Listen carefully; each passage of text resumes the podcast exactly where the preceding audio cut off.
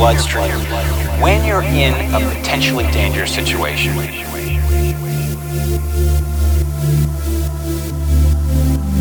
When you feel that surge of adrenaline, that heightened awareness, that arousal, what's happening is that this primitive part of your brain is becoming awake.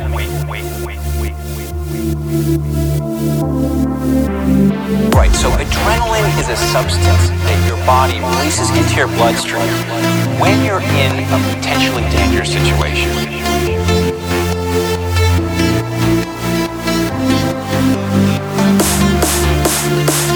Feel that surge of adrenaline, that heightened awareness, that arousal.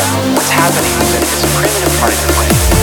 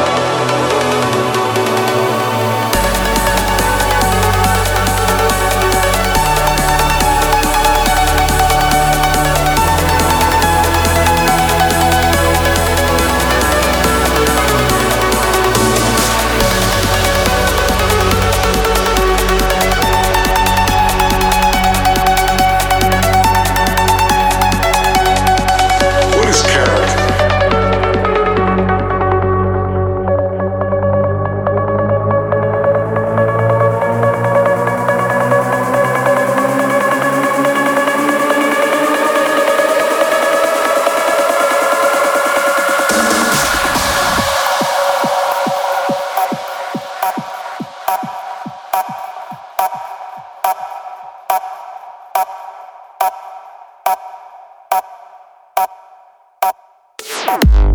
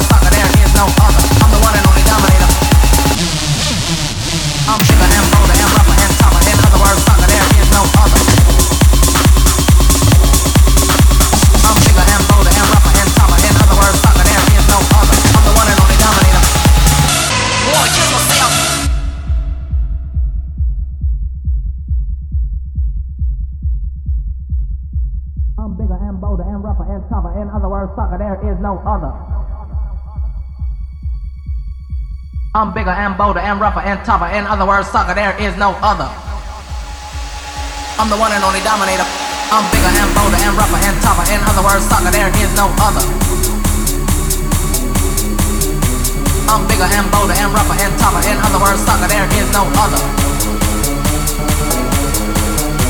I'm bigger and bolder and rougher and tougher. In other words, sucker, there is no other. I'm bigger and bolder and rougher and tougher. In other words, sucker, there is no other.